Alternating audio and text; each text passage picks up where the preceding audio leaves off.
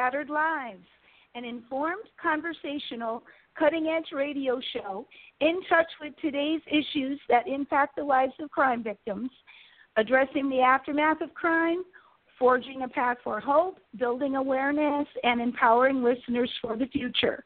This is Donna R. Gore, aka Lady Justice, your host, with my co host Delilah Jones, president of ImaginePublicity.com welcome, welcoming you to today's show into our library of weekly archived shows.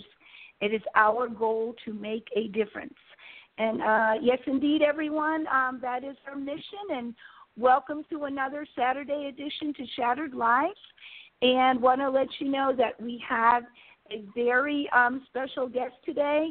In fact, this show has been um, more than a year in the making, so I'm very excited to let you know that we have sort of a, a mover and a shaker in the in the world of um, missing persons research, missing persons uh, authorship, uh, journalism, and uh, consultation. Silvia Pettem.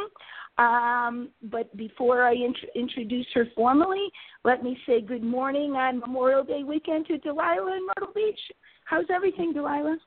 It's great, thank you, Donna, and uh, I'm I'm very very excited as well to to finally get to speak with Silvia Pettem. I have followed her work and her research for a long, long time, and um, I think listeners will be coming away with a totally new outlook on what goes on behind the scenes of missing and unidentified persons in our country. Absolutely, and I think you know her credentials are are are are stellar, and I'm hopefully if we can work things out, maybe looking forward to having a presentation by her, um, maybe at the CUE Center. We'll we'll, we'll see, but um, without further ado, let me just say a couple words with regard to her background. She's a Colorado based self employed researcher, a writer, and author with a passion for cold cases, uh, unidentified remains, and long term missing persons. And that is the book that we will be focusing on today because I believe she has at least a dozen.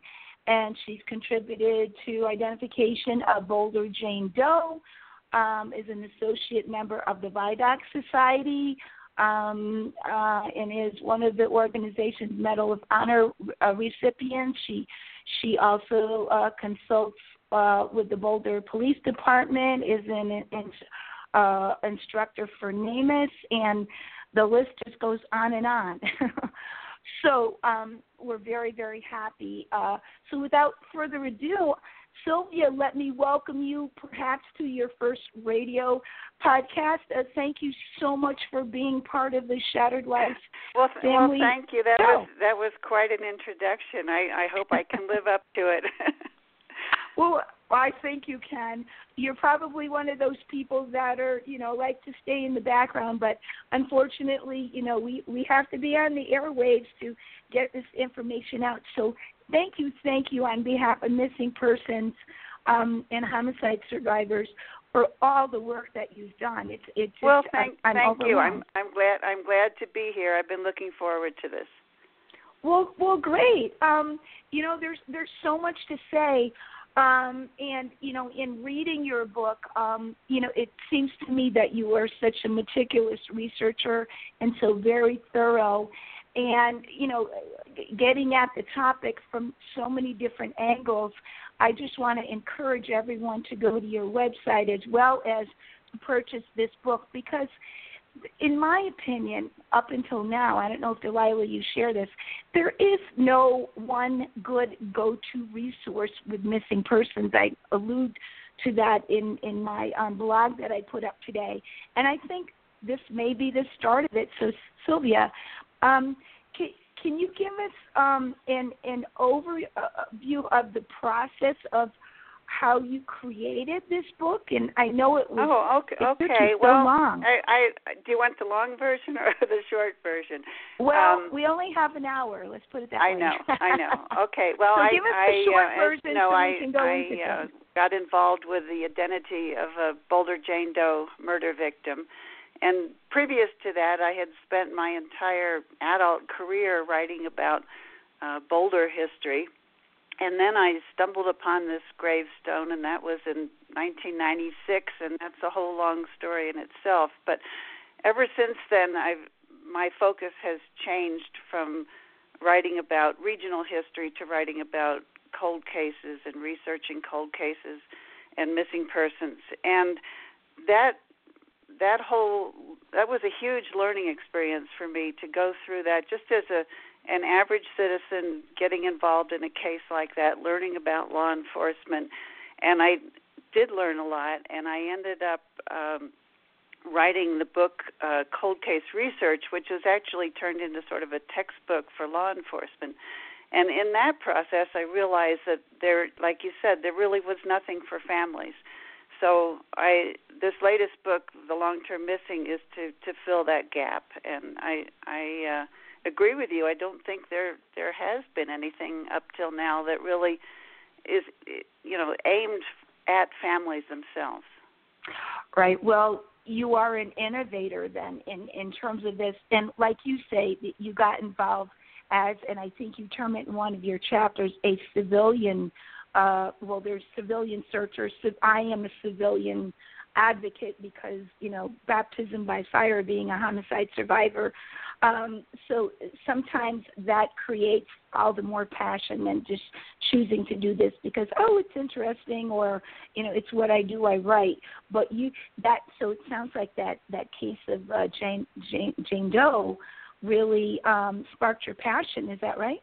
Absolutely. I mean, I I literally stumbled into it and very naively just went to my local sheriff and said, "Oh, why don't you just exhume the, these remains and I'll help you figure out who she is?" And I had no idea what I was getting myself into. I mean, it took many years, and now this uh, victim, previously unknown for 50 years, has her name on her grave, and it's very, very satisfying. Absolutely, and I believe that's one of the um, one of the cases that you you docu- document in your book. But um, with regard to, um, I was just curious how you define the the long term missing in terms of your experience, because that is part of your title. Well, I I um, there, I don't think there is any set definition. Um, I haven't actually given a set definition. I think various jurisdictions in various states and organizations, law enforcement, whatever, they have their own definition of what a long-term missing person is. It can be anywhere from a month to three years to longer, but it's it's whenever the leads give out and no one quite knows what to do next. I, if if that's a a well, vague way I, of putting it. I, I think that's a definition from the heart, or maybe after the first 24 hours. And, you know, families are left like, you know, there's still that old myth about, oh, we have to wait. You know, we no, have to wait not seven. True. People need that's to not know true. They Absolutely. need to report a missing person immediately. Yeah, uh, for sure. Um, yeah. Why do? Um, can you tell me? I know one of the things that we we talked about in terms of focusing. Um, your the, the the cover of your book is is quite interesting, and then um, the Van Gogh, and then you you have um, a particular song that really struck a chord with you called "The Vacant Chair." Would you like to to kind of introduce that aspect? Well, I was actually the publisher gave me permission to choose a cover design, and so I kind of stumbled around on the internet and thought about different ideas, and I bumped into this uh, painting. It's by Van Gogh, and it's in the a museum in Amsterdam. It was painted in 1888, and it just shows a, a chair with a candle and a book on it. And it just struck me that that chair is like a it, it signifies that someone is missing, but the the book and the candle signifies some hope that possibly for their return. And then I started exploring more about that symbolism of the vacant chair, and I found that it was actually written as a poem shortly after world or after the Civil War, and turned into a song called "The Vacant Chair." And there's many renditions of it on the internet and on YouTube. And I I just I, I keep a little icon of it on my desktop on my computer, and I just whenever I need a lift, I play it. It it just it inspires hope to me. Well, it, it's a very striking cover. Um, yeah, it's very it's well, very moving, you. and and you know when you look at it in first glance, it almost looks like a mosaic. But then when you really focus your eyes, but I was just you know you can see the chair and the candle. Um, so you know I encourage people. We put it up a number of times to take a look at it and definitely um, purchase it. Uh, you know the I know that you have a uh, a subtitle to hope hope and help for families and um, there's uh, what what would you like to tell us with with regard to to hope and help because those are the watchwords for all of these families well uh, again the the book is focused toward toward families but as far as hope is concerned i think we have a better chance today uh, than we've ever had in solving some of these old cases because because of two things. One is the changes in technology, which is includes DNA and fingerprints and all those things we're all familiar with, and the other is changes in in relationships. Sometimes there's a, a sibling or ex-spouse or someone who comes forward with some information and um, you know helps in the solving of a crime they didn't want to come forward maybe 20 or 30 years ago, but they will now. So be, because of those two things, I think we have a lot more hope today in um, bringing some of these long-term missing persons home, or at least finding them. And uh, the other, uh, it, the help is is sort of signifies that, uh, which is what I'm pushing for, which is for families to be proactive, and I'm urging them all to become their missing persons advocate. I'm, I'm urging them to get out and and do research and initiate uh, communication with law enforcement and make sure their DNA has been entered into the NamUs system and things like that. They, they, there's a lot of things that families really can do. So that, that's that's the meaning between behind the hope and help. Mm. Well, I'm going to play devil's advocate here. How do, how do you suggest? I love to do that. How do you suggest that family members do that when they're so rocked by by their grief and you know but but these things are so important to be able to use these tools and we we know many examples of families that are kind of stuck in their grief and so how do you recommend they do that I think they just have to kind of take one step at a time and I can certainly relate to the fact that that that people are kind of frozen um I've had that experience in my own life, not with this type of situation, but with something else. And um, you know, there there's sometimes years that go by that you just really can't do anything. But when you feel that you can, then you can start with with something. I mean, and, and for instance, something could be as simple as contacting the police department who took the missing persons report and make sure they have your current contact information. I mean, that is a very simple thing to do, but it's very important because sometimes the police agency is trying to get a hold of the family and they've moved and they've never given that current information. So I mean, there's some little little tiny things that that can be very important and uh, I think as people get started in that process, slowly they can start doing more and more. And if they can, for instance, go to a missing persons day event or a support group, um, I think maybe the dam will break and they can can uh, participate more fully.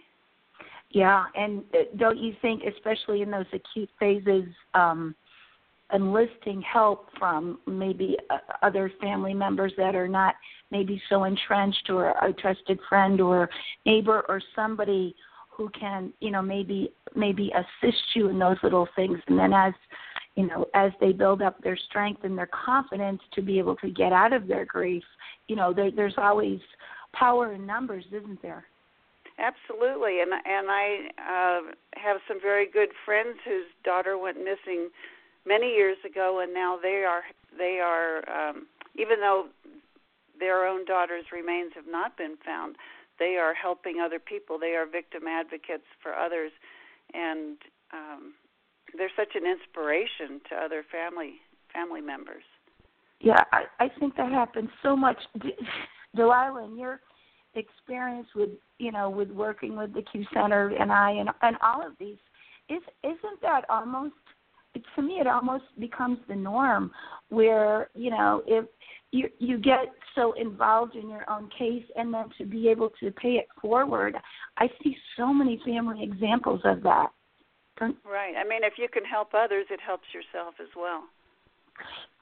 Oh absolutely. And and as you know donna CUE center is made up of so many advocates who who are family members with active missing person cases and we see so many of them are on search teams or work as advocates with other families, and it really comes to a a wonderful head during our National Missing Persons Conference each year when all of these families can gather together in a safe place where everyone is going through the same situation and they feel a lot of comfort that way. And I've seen it time and time again where the the way that they reach out is much more meaningful to another family than it would be for someone in say my situation. I don't have a missing loved one. You you can't relate to that experience as well. So the families are very important to all of us in in that respect. Yeah i i totally agree there is that instant bond. But um, and uh, Silvia, as a as a researcher, um, you know, and historian, whatever, um, how did you begin eh, with your process in doing this book? How did you build that trust so that, or even with law enforcement or the other other people and I know you had a lot of email communication with people. And and to your credit you gave credit to every single person every single picture. I mean it's in there. It's not about you. It's about all of these resources which is which is so great. But how did you you know as an outside person as you know Delilah was alluding to how did you build that trust to get all that information and to be able to compile it? Was there a particular way? Well, it it goes it it probably goes all the way back to the beginning of the the Jane Doe uh, case, which was like I said in I got interested in that in the late eight or 1990s. Um, we really started the case in 2003, but um, it, it's a very for, for a, a civilian to to deal with law enforcement, I've found it's a very fine line. Um, you have to prove yourself, and and you have to be persistent, but not a pest. um, don't know how else to explain it, but it, yep. it took many years for me to um, to gain to, to to even feel like I was trusted even by the law enforcement. And I mean, at first I felt like I was giving them information, but they never gave me information, and and I thought, you know, is this the way it's supposed to be? And then I realized as I learned more about the process, yes, that's that's the way they operate. They they keep things close to the chest, and as an outside researcher, I can give them stuff, but I can't expect to get much back. Um, but I did develop a very good relationship, um, particularly with one person on that case in law enforcement. Um, another person, not so much. Um, I'm, I'm now working at the Boulder Police Department. I work on long-term missing cases in the uh, detective section, and um, there really are, are isn't anyone else doing what I'm doing. It's very unusual. It's not like they let everybody do this, but I had to sign confidentiality agreements and I had to go through a vetting and I had to do have background checks and I had to be interviewed by the chief and the deputy chief and the you know all all different people. And um even after all that they kind of said well time will tell. So mm-hmm. i think i'm i'm now trusted but it it's not a quick thing. And um, a lot of people say, "Well, how how can I go and work for my police department?"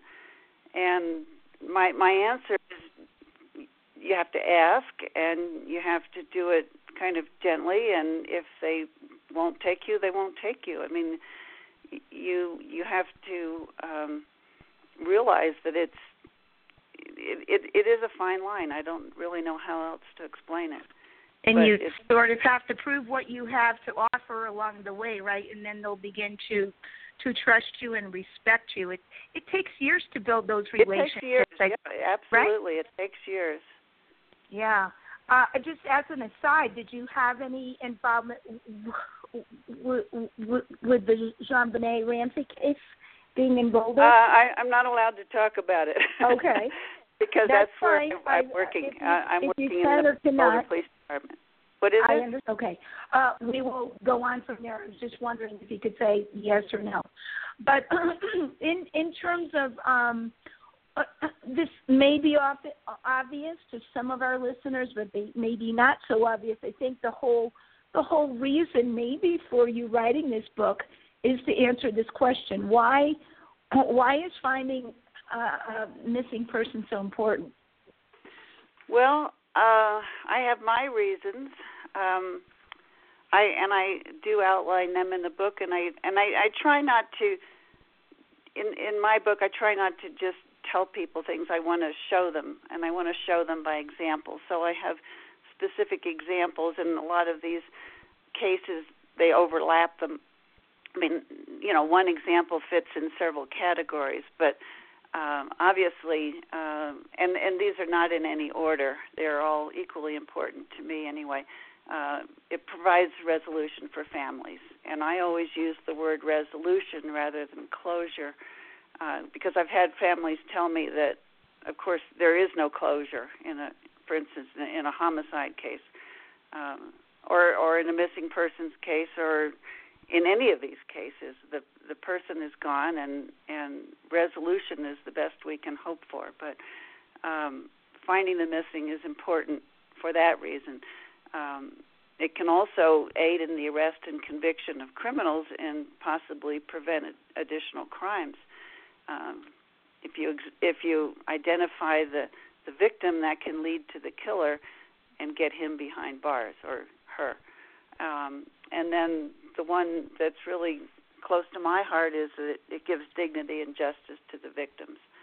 And uh, interestingly enough, when I started on that Boulder Jane Doe case, all I all I thought about was at first anyway, and then I thought about these other things. But my initial thought was getting her name on the gravestone. I wanted to know who that girl was, and I wanted her to to have that dignity of her own name on her own gravestone. And again, I'm very satisfied that we now have that. But um, you know, all of these are equally important. Yes, yes, they are. Um, I wondered if there are so many examples in the in the book, and they do intertwine in the different chapters as I as I read. But could you give us a couple of illustrative um, um, examples so that you know we can kind of illuminate what it is that you are referring to with regard to these these very important points about you know why it's so important. Would you like to give an example? Sure, sure. Um, I think every case is, is one that that talks about resolution for families, but um, one that I particularly liked, and it has nothing to do with with a crime. It, it had to do with a boating accident but it was uh, an interview that I had with a, a young woman in Wyoming. Her father had died in a, a, a boating accident in 1997, and th- this was in a enormous uh, reservoir. It was more than like 90 miles long or something. It was huge, and at the time, she was 18 years old at the time, and uh, the law enforcement had told her herself and her brother and her mother that there was no hope of finding her father's remains. And they just had to accept the fact it was a very deep lake and a very big lake. And they just have to accept the fact that that he was in there somewhere and they would never have have his remains. And she she felt um this young woman Gina she felt that she had lost her identity. Every time uh, she was introduced to someone. She was just introduced as the girl who lost her dad in a drowning, And 15 years later, she was watching a TV show and she saw a feature on TV of uh, Gene and Sandy Ralston, who are a couple that do underwater searches for remains. And she suddenly realized that there are people out there helping, and these people are doing exactly what she needed. And she contacted them, and they uh, agreed to come and help. And actually, it was on her uh, parents' wedding anniversary that um, they found they found her father's remains in eight minutes. I mean, it's well, just holy incredible. cow! they, they they did. They had this underwater sonar, and they had a little remote uh, operating vehicle that could go around on the bottom of the lake. And they went out to the area where they where the mother had pointed out that the boat had gone down, and um, found him. You know that quickly, and then the, the local search and rescue crew actually retrieved his remains. But now um, Gina tells me that she she feels like she has her identity back and um, she has something to hold on to.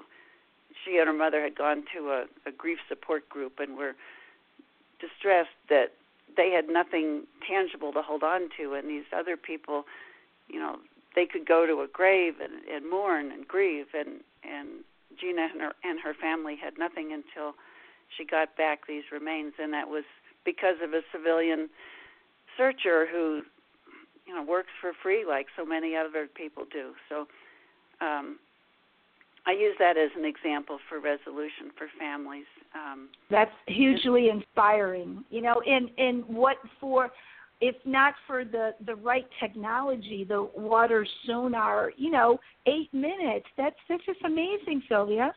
Right after 15 years of, of grieving, and you know, and they find him in eight minutes. It's incredible. Uh, I can imagine that must have been one of the best best days of their lives. And and the other thing I was thinking, you know, as a as a family member, I mean, you you you you graduate over from being in victimhood to survivorhood, and just not to have that label of oh, that's the family, that's the person who who so and so died. I mean, that's that's stigmatizing. That's like oh, right. that's that that's that person that has that disability or whatever to be labeled in that way is right. is awful you know right yeah and then um just briefly uh, uh, the the example that I use for giving dignity and justice to the victims and of course you know they all do but um there was a a, a case in in Iowa in Rock Rapids uh, Rabbit I'm not pronouncing that right Rapids uh, Iowa, uh, of a young woman who was uh, found and buried as a Jane Doe in 1978. Her body was just found thrown along a, a country road out in the middle of nowhere in Iowa, and um, the sheriff, who the incoming sheriff in in um, I think it was in 2001 or so, he, he got very interested in this case, and he was upset that no one had ever tried to identify her or solve that case. I mean, they had tried, but not in any um, more advanced way. And of course, this brings in the changes of technology. Um, they uh, did it. They they had to find her fingerprints, which were on file from before she was buried, and uh, finally got those out and and got them into a more sophisticated database with uh, more sophisticated fingerprint analysis and um, got a match. And that sheriff was so dedicated to that case, he just never ever gave up. And um, they had called this young woman our girl, and so they kept, you know, talking about trying to identify our girl. He said that on the day that she was identified, and that was in 2006, with this fingerprint match he says it was uh, one of the happiest days of his life. And they held a uh, memorial service for her. Um, she was a foster child. Her foster parents had attended, and um, her she had a daughter, and the daughter came later to visit her grave. Um, the case is still not solved, but they have, I think, two persons of interest. This had something to do with uh, an escort service and prostitution, and he he was so uh, the sheriff on the phone. He was so um, adamant about the fact that you know lifestyle doesn't matter. Uh, nothing matters except dignifying this victim and getting her name on the grave and bringing the the family. In this case, it was a foster family, um, giving them the resolution and. Um, you know, he that sheriff to me is is a hero. He's such an inspiration, and there are lots of people in law enforcement like him. Yeah, and and to just to have the um the wherewithal and the, and the perseverance to just continue for years, and it, it truly is. You get very emotionally involved, and how how can you not? Um, so you know, I commend that person and all of the people who who perpetually do that. And and I noticed that you you really are a you know a, a, a big person in terms of um, being able to identify and access as many resources as possible with regard to um, families um, going on their journey. Let's talk a little bit about the, the variety of resources that that are available that maybe well, maybe there, some people there's don't know. There's a lot of them, and I and I apologize for ones that I didn't even include in the book. I mean, there's there's many more that I could have and I should have. Um, but I do uh, devote a, a good section of the book to um, how families can do their own research, and of course, some of it has to do with old cases, um, which which is really near and dear to my heart because that's what I did with the Jane Doe case. I mean, really going back and doing the old-fashioned shoe leather kind of detective work where you're going into courthouses and finding things that aren't on the internet and not everything is on the internet um, but you have to learn to do a combination of the old research and the new research. But to, to jump into the new research first, uh, you know, I can't say enough about NamUs. And mm-hmm. most people, I think, know about NamUs. It's N-A-M-U-S, and if you just Google NamUs, you'll you'll get to the site. It's um, run by the National Institute of Justice, and it's a it, it's matching databases between the um, missing persons and um, unidentified remains, and there's also an unclaimed section as well. And the public can access that. And um, a wonderful example of the public doing that is um, Beverly Davis. Her sisters found her. She went missing in, I think, 1987 in um, Kansas City, Missouri she her body was found as a Jane Doe in Dayton, Ohio, almost 600 miles away. The very next day on I-70, she went missing at a truck stop on I-70, and she was found on an exit ramp on I-70, but missing in in Missouri and found in Ohio, and nobody connected the dots for 22 years. Her sisters wow, went into this database and typed in the information, and she had some very distinctive tattoos. At least that time, for the for the 80s, she had a a, a red rose on one breast and a unicorn on the other breast. And they went into this database and accessed the coroner's uh, report, and it mentioned those two tattoos, and that linked the two cases together. And now she has her name on the grave, and she's buried in the same cemetery as her mother. Um, you know, it's it's a bittersweet ending, but they have her back. And um, again, NamUs is something the public can use and should use. And anyone with a long-term missing person needs to make sure that they have a missing persons report filed with a law enforcement agency and that their DNA has been given to be entered into this NamUs database. Um, is Another it an resource. easy process? Is it an easy is process to oh to simple be able yeah to get it's just a little swab on name the it, cheek right? What yeah, is oh, it? Well, um, I was just wondering, in order to to volunteer to do that, where where where would a person go? to their to just- the law enforcement agency that is responsible for that case so it's where the person went missing from Okay, they and they just say, "I want to give a DNA sample." it if well if if you had a family member that went missing in Kansas, for instance, and you happen to live in Florida, you don't have to travel to Kansas to do it. You can you can go to your own law enforcement agency, and they will t- they will swab the cheek your cheek and and they will send it off to the appropriate to the lab law enforcement agency where it is. It's um, they they need to they need to get in touch with the law enforcement agency that has the missing persons report for their missing person.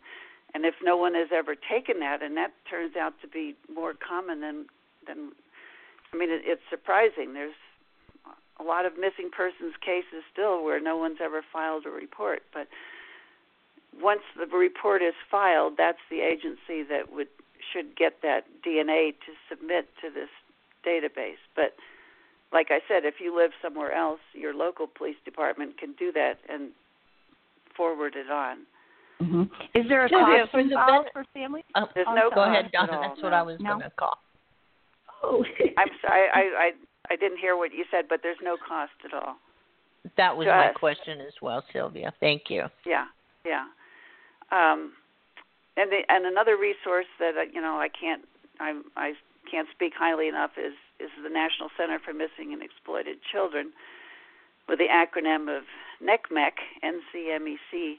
Um, anyone with a child younger than 18 really needs to contact them as well. There's lots of resources that they have. Um, could just Google them on the internet. It's a- lot. I mean, I was amazed myself. You know, I thought I knew about them, but when I got on and found so much more that they have, um, and then there's civilian searchers like uh, like these people that did the underwater search for the young woman in in Wyoming. But then there's dog handlers. There's horseback riders. There's many, many, many people who work as civilians and they work for free.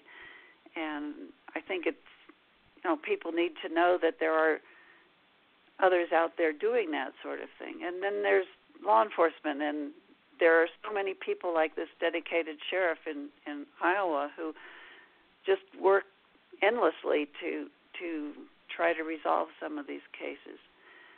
And then I put myself in the category of just an advocate working on this Jane Doe case, but there's a woman in in Minnesota, Deb Anderson, who worked for years and years on the Blue Earth case. It was the Blue Earth Jane Doe in um, a town called Blue Earth, Minnesota. And just last year, she was identified as Michelle Busha. Um, her family now has resolution and has her remains, um, and she has her name now on her grave. Um, and friends and and family members and you know other family members sometimes families are estranged and they may not know that another part of the family is working on trying to find the missing person. So there's there's so many resources and so many people and i think it's it should be comforting to families to know that there's complete strangers out there who are trying to find their loved one Yeah, and I, you know, I think collaboration and cooperation is so important among all of these entities, and you know, um, and we we don't ever want to have people, you know, compete compete against each other. But I just think that with all, especially with nonprofits and all volunteer type of entities, that that that is so important because not uh, not only with cooperating with each with law enforcement and a nonprofit entity, if they can build those relationships, it's so it works so much better than operating as a silo. Don't you agree? oh absolutely yeah It it gets you know it, it's so it's so much more productive. But you know I don't know if you have advice in terms of um, people never think that when their family member goes missing that it it may be 20 years down the road before there's answers. And I know of even families here locally in Connecticut that have had uh, cold cases. Um what what particular kind of ad- advice would you give to those people versus the people who have gone missing you know maybe within the last few months or a couple of years? Are there different things that you would say to them? Um, well, as far as the long term missing, I think I think the I don't know if it's advice, but I, the hope is again this changes in technology and changes in relationships. I think there's much more hope today that these people will be found. They should never ever give up hope, and uh, they should be as proactive as they can. And we've discussed already that you know some some people just can't break out of that frozen state or at least can't for a while but they mm-hmm. if they can just start taking little steps and and work toward it um they will feel much better and um you know i i i just think that so many of these cases are solvable that even 5 years ago that we looked at and thought you know how how are we ever going to find that person or how can this case ever be solved Right. Well, well, you probably encountered this maybe this question before, and I, I don't mean to put you on the spot, but some of the some of the but I guess I am going to some of the um, quote unquote frequent complaints that I see within the missing person family community are two things. One is that you know my local law enforcement or state police or whoever it happens to be are just not cooperative with me. And we under you and I understand that there's a reason for them not to be forthcoming, we can't get anywhere. And or there's a change in command, change in detectives over time, etc. And um, uh, then then the the other the other issue would be, well, like in my state, we're really, really strapped for money right now. Okay, so let me answer this. Let me go to go the ahead. first one first before okay. I lose my train of thought here.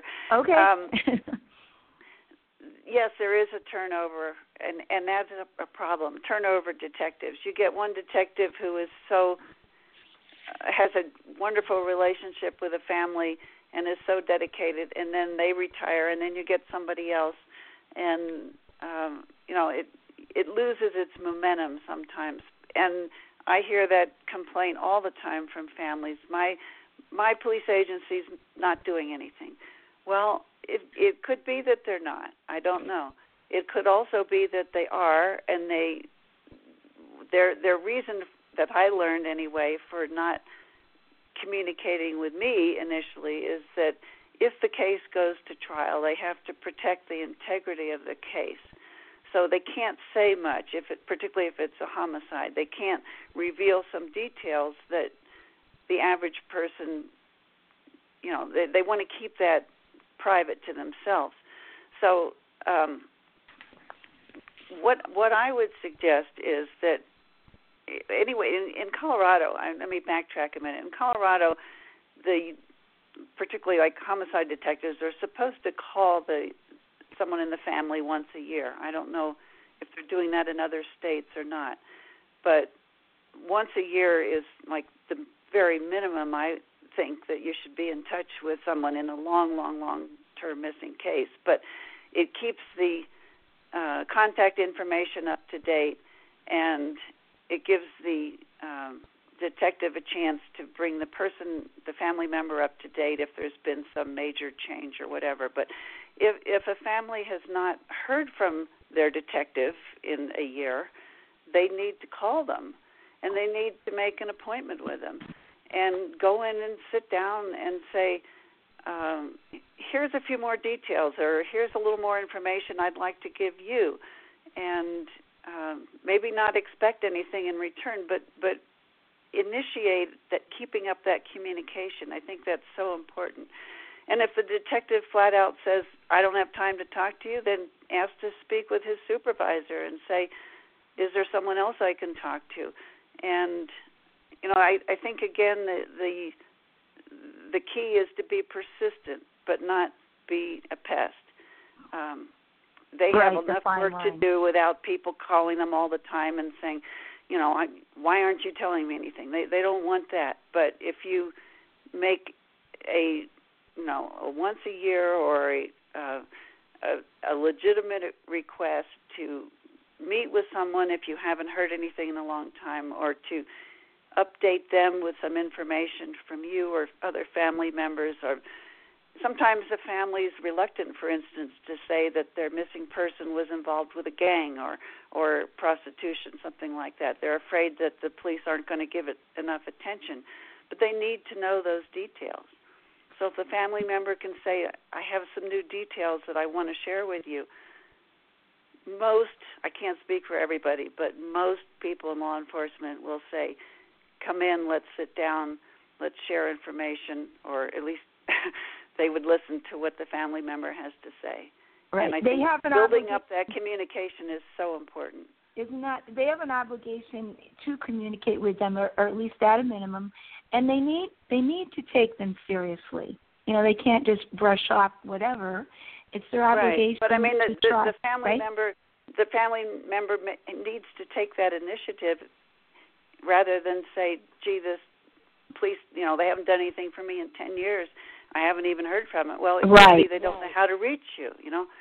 Right. The onus So- there needs to be an onus on the family's part too. I mean, you think, oh well, they, it's not a one-sided thing. It should be a, a mutual thing. And so, Right. with regard to the other issue that where the the very big reality across the country is that you know police departments, state governments, federal, they're all the resources are vastly changing, disappearing. Um, so what what's a family to do? That's that's a very hard uh, question to answer. I personally Right. know of some um, cold case or missing person dedicated detectives who have been sent out on the street, and you know, it's a, I, in my opinion, it's a terrible waste of their knowledge and expertise to send someone who's spent ten years really honing the skills of being a missing persons detective and having them uh, take care of a burglary at a convenience store. Um, not that that's not important, but there's other patrol officers that could do that. Um, so I don't have an answer to that question except that we need to uh, keep urging our uh, legislators to fund more money toward the agencies. If if throwing money at things doesn't always isn't always the answer either, but I think there's there's um, citizen advisory boards that we could participate in. We all need to be more active in getting the word out that this is important. That we need our police agencies to be funded. We need them to do the work they're trained to do. And I wish I had an easier answer. I, I just don't. Right. There there are no real I mean I think you you answered it as well as you can and I think the reality to it the value in finding your your local or regional state grassroots organization nonprofit because at least they will give you a lifeline. They will become a surrogate family. Um, and there are things, even small things that you can do to try to help push a case along and maybe those that are more experienced within those frameworks can can advise you. So i can't i can't um say enough about the value of finding your survivors of homicide in your local right and i, I want to right? also put in a put in a, a good word for missing persons day events they are getting more Yeah. and more common in in so many states now and in my book i mean i i wrote the bulk of my book a year ago and i wrote about a few uh, michigan was first and then arizona and we came in where i live in colorado last year with our first missing persons day event. But so many states and and sometimes it's just like orange county in california or new york city in new york but they're um so many states are jumping on the bandwagon now to have these events and everything that I hear from the families is just they're they're so supportive of that because for the first time they can I mean I, I had a family in um I went to the very first one in Arizona in 2015 and I talked with a with the family of a missing man. They were from the Hopi Indian reservation and they had driven four hours that morning to get to the missing persons day event and they were going to drive back that night they didn't want to take the time or cost to stay in a motel and they came down just for this to meet with an investigator and talk about their missing person and they were so grateful that somebody actually sat down with them for maybe two hours and listened to their story and took their DNA for the first time and got it entered uh-huh. into this NamUs database. And you know, I talked with the family members personally, and they just said it was the first time in six years since their loved one went missing that they actually had someone in law enforcement listen to them, and they they were in an unusual situation on an Indian reservation because they had tribal police and they had FBI and nobody really knew whose jurisdiction the case was in and um anyway, I don't want to get into well, all that's a, that's details, a but too, I mean right? that can be so helpful for a family, and I saw it firsthand, and I fully believe in people going to those events. Yeah, I, that's so powerful, and that was that. I'm sure that meant the world to that family, and and that is an issue where you have multiple jurisdictions and who's in charge and and all of that. I think we we see that you know too often, and I think the the other issue that I think we were just addressing this week online too is that a lot of these. Eh, eh, Delilah, will you'll back me up on this with regard to um, organizations that help. eh, they need to be out there helping with cases and not necessarily fundraising, but that that's a reality, isn't it? Right? Yeah. Or were you asking Delilah? Well, e- either one of Well, it's always in, in reality any type of a nonprofit. It's uh, you know the funding. Unfortunately, it all comes down to the dollar, to what everyone is able to do for whatever issue it is that you represent.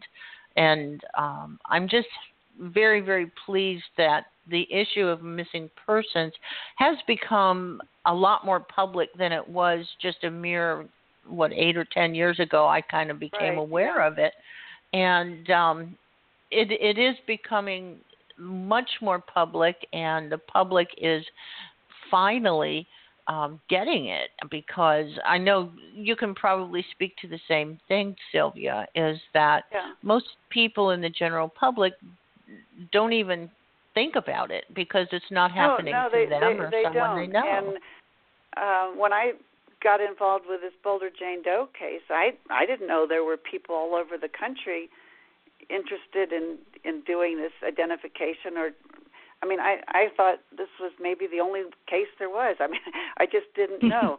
And then How naive, I, right? It was yeah. a huge learning curve for me. hmm And I think a lot of the public uh, consciousness of, of missing persons can be related now to this NamUs uh, database. Um, and again, that's something the public can go in and access, which is wonderful because there's so many databases that are law enforcement only, but this is one that the public can get in and and Yeah. do their own searches on. And um, so you're, you're absolutely right. People are becoming much more aware of this now. Um, we have about mm, six minutes or so left to our show, just to give you a little time check, Silvia. Um, okay. Yeah, wanted to ask you. I know that there's a section in your book uh, regarding pitfalls and le- legalities. Could you address that a little bit, so just so that people, if they're going to be inspired after this show, which I, I believe they will be, and kind well, of I delving think the, in. I think one of the things? I put in there was was um, in that section was don't go negative, which again goes back to what I was saying about law enforcement. Um, law enforcement is not going to help the family if they just call them up and start saying, "Why aren't you doing more for my family?" Um, there has to be a communication. There has to be, if you treat the police with respect, they will treat you with respect, and the police should always treat you with respect anyway. But um, I've seen people in law enforcement kind of roll their eyes if somebody's calling in and start screaming at them. I mean, you can't help Yeah. but feel that way. And um, another um, pitfall that um, I have not personally had experience with, but I've been told by the police is, is psychics. And I don't, I'm not going to say anything one way or the other, but the law enforcement people say that they can prey on vulnerable people and um, be careful in your interaction with psychics. I mean, the, go to the police first. Um, just you know, look into it and and be careful. Um, and then uh, the other thing that I had mentioned in that section was uh, legal action and and uh, legal presumption of death. There was a, a missing person who um, was gone for ten or eleven years and just suddenly returned, and and the husband had filed a presumption of death, which you can do in most states after seven years, and remarried and moved on with his life. Um, those cases are very rare that someone just comes back like that, but um, people need to settle, particularly people with children. If the husband's the one that's missing, they or or either parent, they need to settle guardianship issues, uh, property issues, um, and they don't need it necessarily need a lawyer. They just need the documentation that work has been done to search for a person, and, and the fact that you have a missing persons case on file with the police department will will satisfy that um, primarily. So, you know, every case is different, but um, and then the other thing is uh, civil lawsuits. Like everybody's familiar with the O.J. Simpson case, but th- there are such things as civil lawsuits that can be helpful in some of these. But it's a little beyond our time limit right now. but yeah there's so much that family members need to be aware of, and I, I just hope that that this book that I have written will uh, help them be more proactive and give them hope. Well, absolutely, and it, you have the open invitation that if you'd like to come back and and delve in more depth or talk about one well, of your you. other books or continuing you know I, I would like to do that so in, in in that realm of what you just said um I, I'd like to ask, what is it? What is it? You know, if you had like a bottom line, what would you like readers uh, to come away with from your book and listening to this podcast? Is there something in particular? Well, um, in addition, I guess to what I what I just said, I I want family members to know how many people are out there looking for their missing person. So many family members are feeling so alone and they think that the police aren't helping and nobody's helping and this will never get solved and my person will never be found and there are people like Deb Anderson that I mentioned in Minnesota who mm-hmm. just worked years and years and years and pushed and pushed her local police department, got an exhumation, got the DNA entered in the system, the match was made, and now the family has resolution. There are unknown people all over the country doing this right now, and families, I hope, are. here I am, too much hope here. I'm, I hope the families realize they need to have this hope as well. Yeah, and you can, you know, and there's and there's hope in numbers. So you need you need to find like like families uh, that are going through that to help you through. Yeah, the and they times, need that right? support system. Yes. Yeah, and Absolutely. so and I they totally can start their own. I, I I urge family members start your own support. If you don't have a support group, just you know do a little research on your own. Find some other uh, family members who are going through a similar thing. Ask your police department who else is is also in this situation, and invite them over to your living room and have coffee and dessert, and just talk. It can be that simple, and that's how a lot of these support groups started, and they've just mushroomed into organizations, but they they start in someone's living room, and I think that can be a huge comfort to some of these families. Yes, especially people that live in uh areas where you know you don't have a lot of resources, and um, you know it starts small and it can it can it can mushroom, or become Yeah, even just one other one other couple, for instance, they can invite over and share their experiences. They'll they'll come away feeling refreshed. Yeah. Well, do you have any that you- would like to mention? Any upcoming events that you'd like to mention, and then maybe some contact information if you'd like to share it? Well, uh, anybody interested in finding uh, out more about what I'm doing can go to my website. Uh, I don't need to give the events and presentations over right now. Uh, It's just my name, silviapettem.com, and it's spelled S-I-L-V-I-A P-E-T-T-E-M, silviapettem.com. Um, I try to keep that up to date. I have a Facebook and a LinkedIn and you know all the usual stuff. So people can right. find me. well, Thank you. This well, has been great. really enjoyable, and I'm um, so honored that you invited me to be on your show. Well, it's it's been my pleasure and an honor, and it's been over a year in the making, and and it was well worth. it. So I hope that we will keep in touch, Silvia. Please do because I think you're you're such a good person and a valuable resource to us well, too. Thank so you. we do want to keep in touch. And D- Delilah, do you have any parting comments before we have to sign off? Well, I would just love to thank Silvia for taking her time to come on with us today and and imparting all of the wisdom that she has um, found over the years doing what she does. So here's to many more. Well, it's very Silvia. kind of you. Very kind yeah. of you. Thank you, and I I look forward to talking with you both again. Okay, and so be sure to listen and share this podcast. So we're going to sign off for today's um, edition. We I hope you all have a very good uh, long Memorial Day weekend. Thank you so much.